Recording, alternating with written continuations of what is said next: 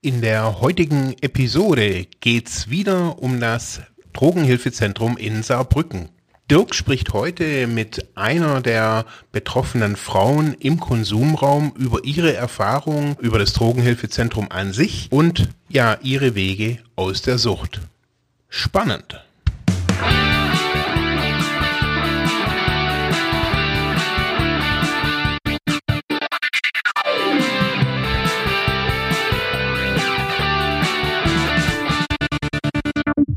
Hallo bei Freiheit ohne Druck. Mein Name ist De Kratz und ich bin heute wieder im Drogenhilfezentrum in Saarbrücken.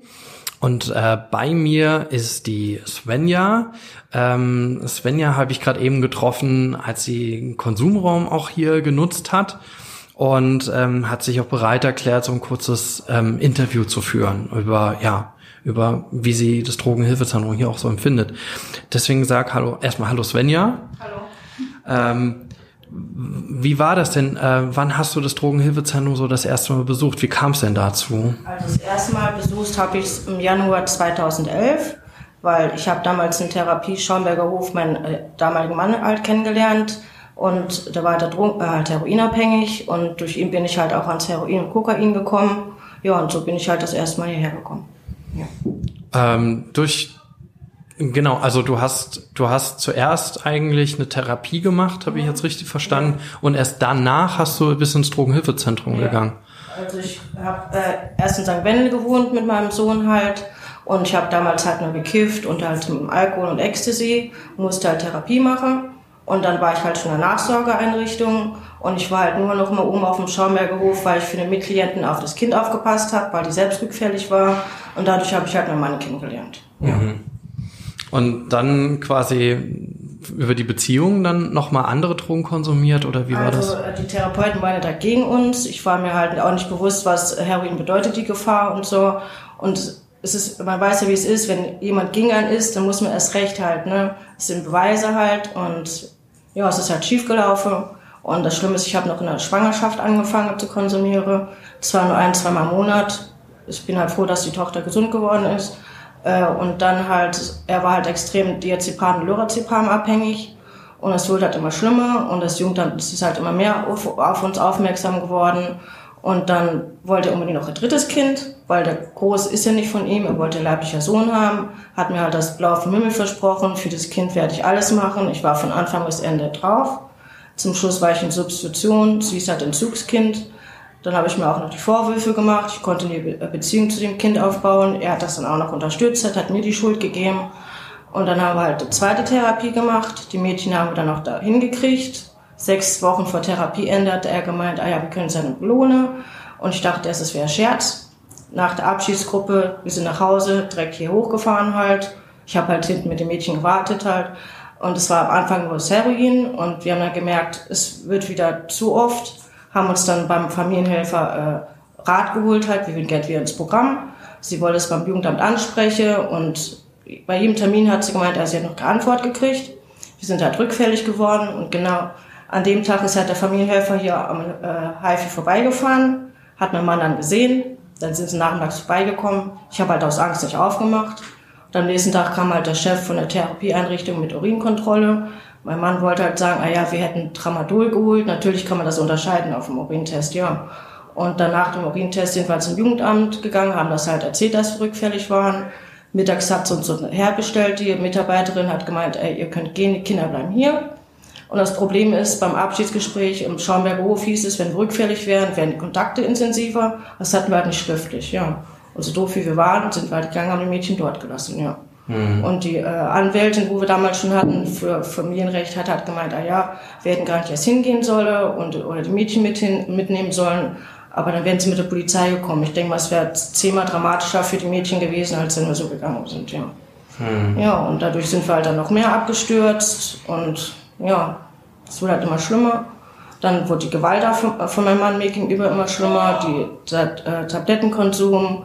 Dann hat er noch äh, der, äh, Psychose entwickelt, die kam nicht so schleichend, die kam direkt von heute auf morgen.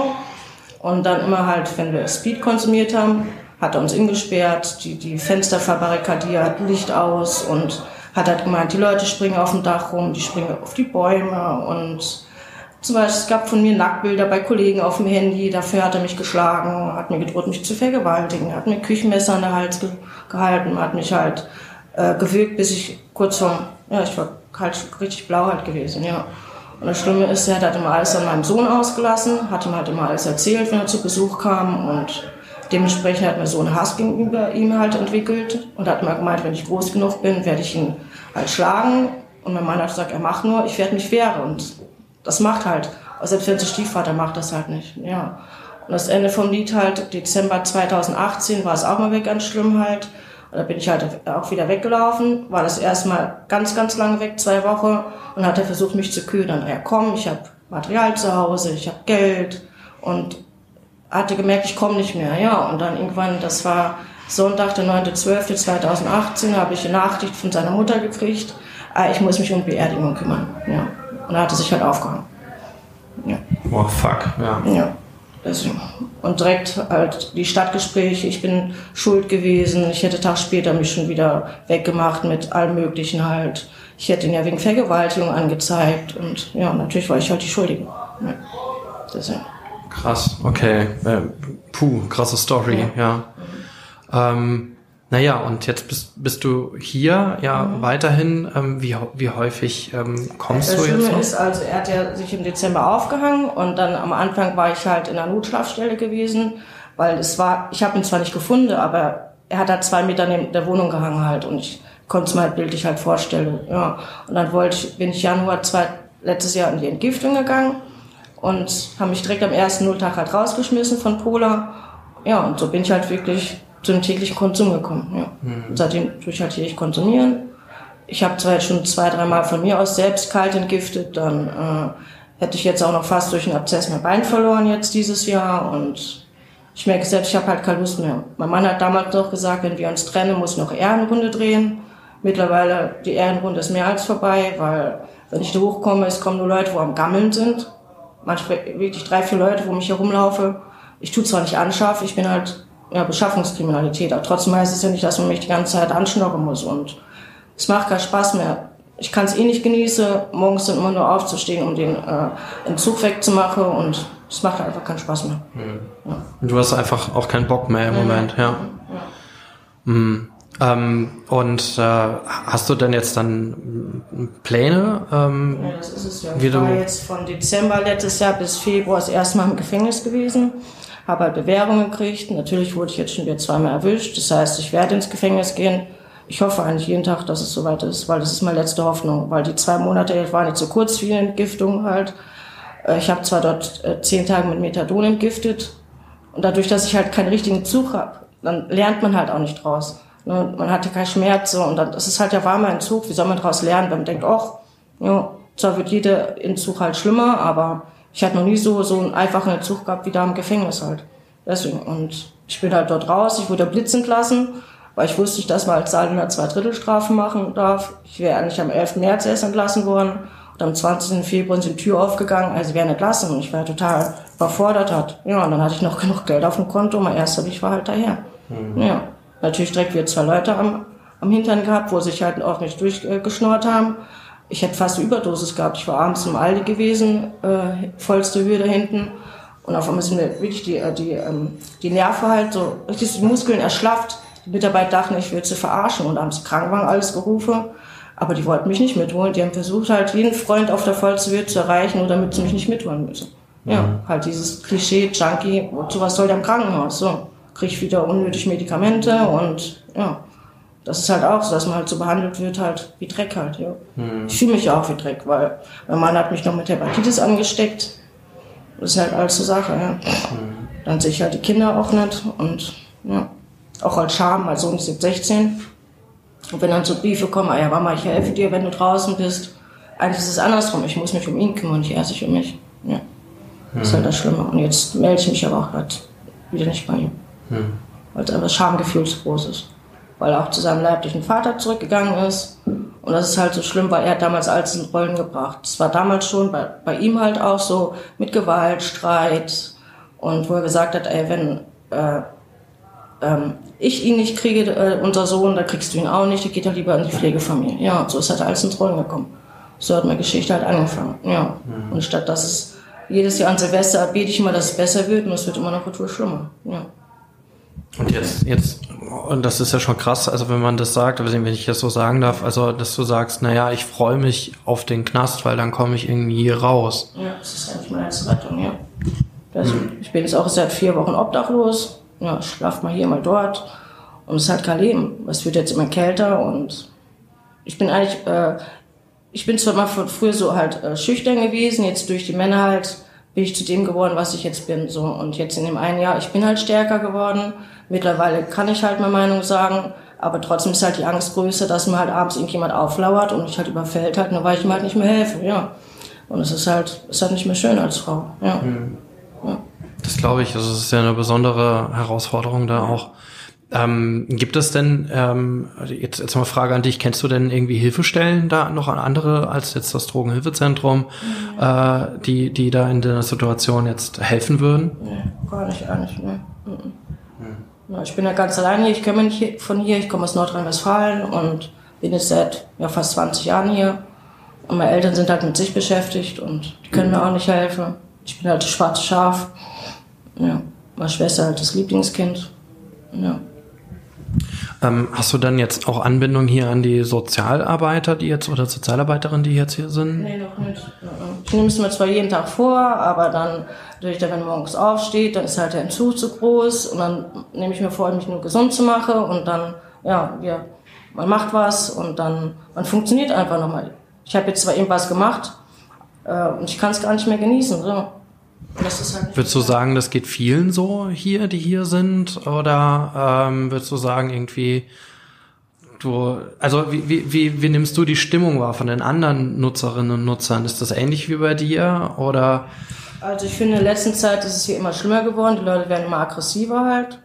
Und äh, mir ist aber aufgefallen, manche, die, die konsumiere und setzen sich aber nach hin und chillen. Und ich halt, zum Beispiel, wenn ich jetzt äh, drei Päckchen Kokain habe und ein Päckchen äh, Heroin, nehme ich mir vor, ich mache nur zwei und eins und das andere hebe ich mir auf. Nee, Im Endeffekt gehe ich erst raus, bis das Kokain leer ist. Und das ist, das ist ja nicht der Sinn und Zweck. Man macht ja eigentlich, damit man mal ein schönes Gefühl hat. Und deswegen mittlerweile, es macht einfach keinen Spaß mehr. Also du, du hast auch nichts davon? Gar nichts. Ja. Deswegen, letztes Jahr zum Beispiel, ich konnte den Sommer noch genießen und mittlerweile, ich laufe durch die Gegend mit, mit Scheuklappe halt. Das macht gar keinen Spaß mehr. Ja. Und wenn ich mich zum Beispiel immer mal ausheule, die hocken dann neben mir und die gucken dann immer nur auf den Löffel, wenn ich halt aufkoche. Die denken sich wahrscheinlich, ey, wann sind die halt mal fertig, damit ich was kriege und so. Ja. Und dann ist es halt demütigend, weil die laufen nicht wegen mir mit mir rum, sondern wegen Material. Und da fühle ich mich noch mehr. Mhm. Halt beschissen, ja. Ähm, ich meine, jetzt hast du ja einen Weg hierher gefunden, ne? Also jetzt über, über ja, einen sehr, sehr schlimmen Verlauf, klar. Ähm, aber ja, jetzt, jetzt ist ja diese, wenigstens diese, diese Einrichtung dazu da, ja, ja. wenigstens so einen Konsumraum nochmal darzustellen und so, sonst ja. müssen wir es auf der Straße machen. Ja. So. Gibt's ja auch einige, ja. habe ich ja auch eben gesehen, also die, die Hausverbot machen, die dann irgendwie demonstrativ irgendwo da rumsitzen.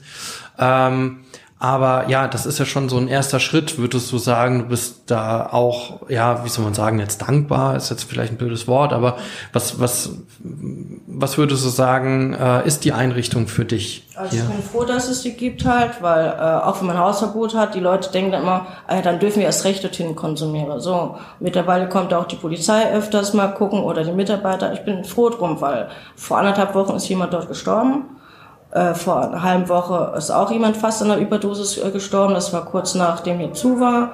Und da haben wirklich mit 10, 15 Mann um ihn rumgestanden halt. Dann hatte jemand Gott sei Dank Naloxon dabei, hat hier die Schulung gemacht.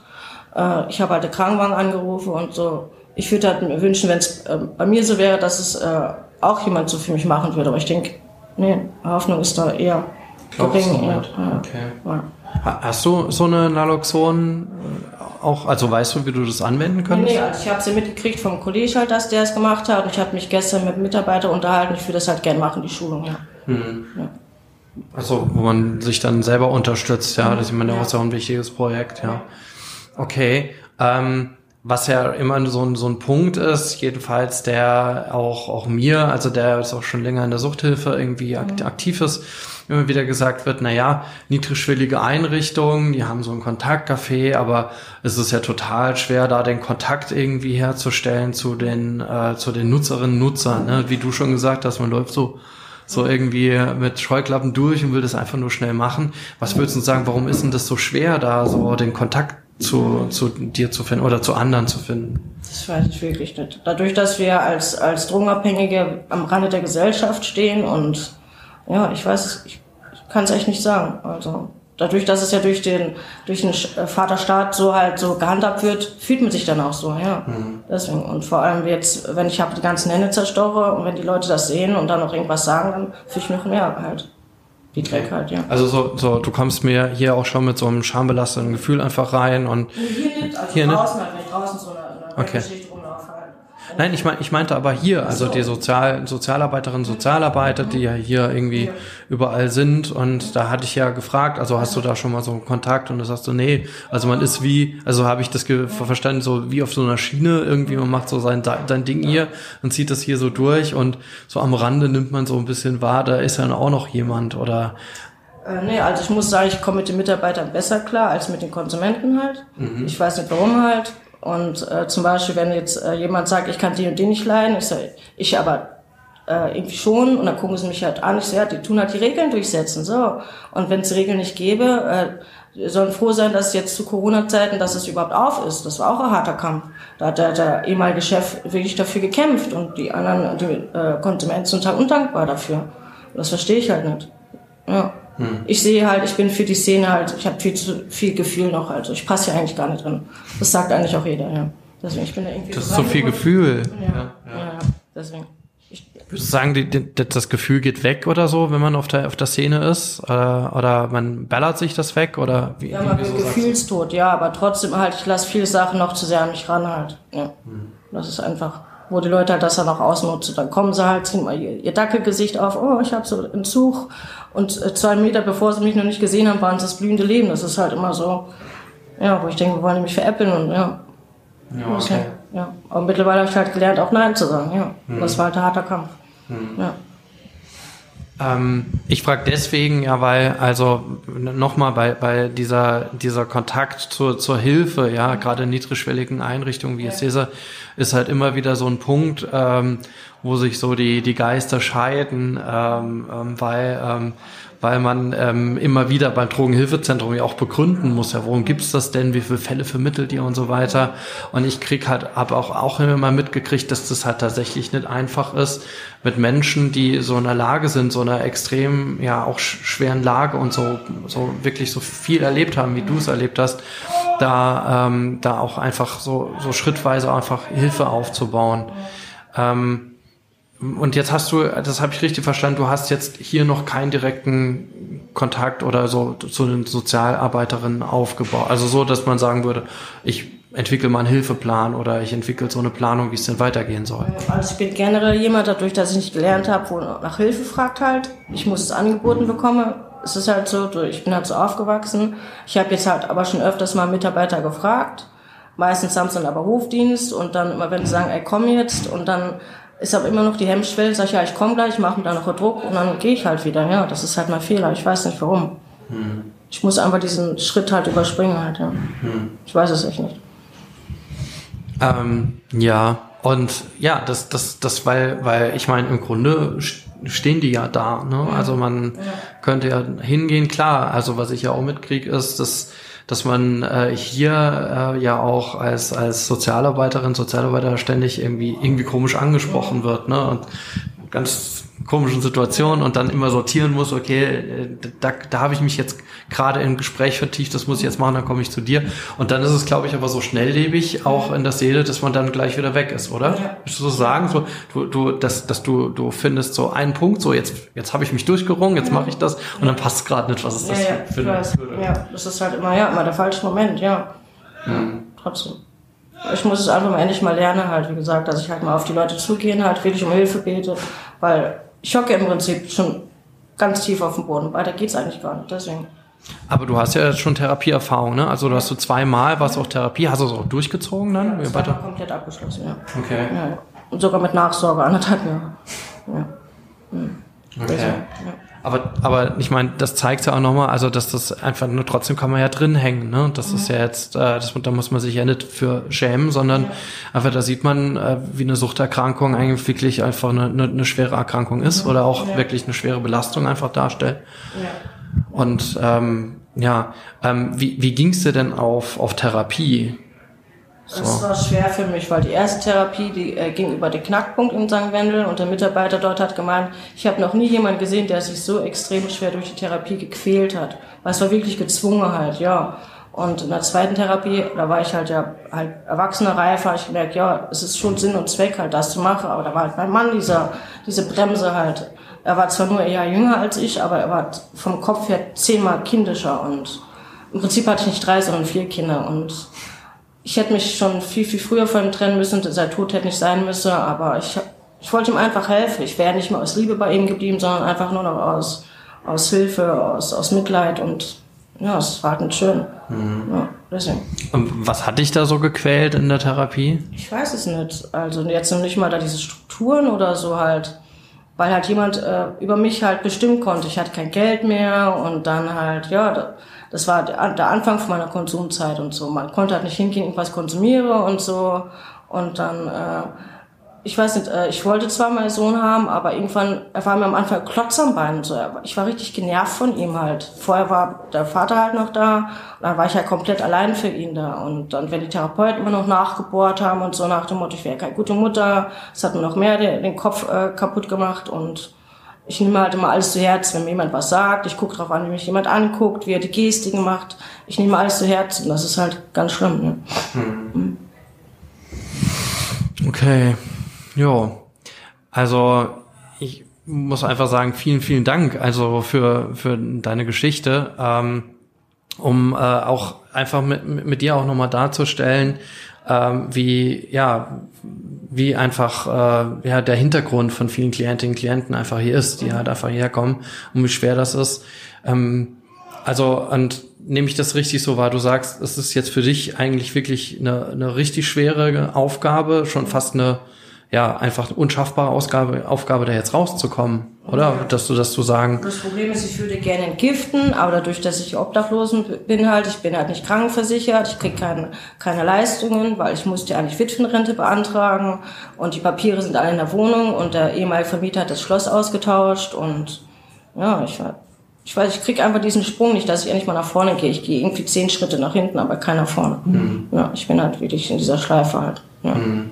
ja. Vor allem, weil ich jetzt noch alleine hier bin und ja, wenn man hier jemanden fragt, die denken alle nur an sich. Man muss denen zuhören, aber wenn man selbst Probleme hat, ist denen egal. Ja. Die, die anderen auf der also Szene. Ja, ja, ja, klar. Ja, deswegen, ja. ja, und da hoffe ich einfach, dass du, dass du den, den Schritt schaffst, einfach jetzt auch hier nochmal vielleicht auf die Mitarbeiterinnen und Mitarbeiter nochmal ja. zuzugehen und da äh, kann ich jetzt selber, also komme ich in so eine Rolle als Sozialarbeiter, wo ich ja sage, ja, und dann kann man ja schrittweise so diesen so einen Hilfeplan aufstellen ja. und sagen, okay, das ist der erste Schritt und dann ja. versuchen wir den schrittweise ja. ja auch durchzugehen. Und so kenne ich es ja auch von vielen Fällen, die hier auch erfolgreich auch vermittelt worden sind. ja. Hoffe ich auch. Ja. Okay, alles, alles Gute dir. Herzlichen Dank und ähm, an euch da draußen auch herzlichen Dank fürs Zuhören, äh, auch für diese Geschichte. Und ja, wir hören uns wieder beim nächsten Mal. Ciao.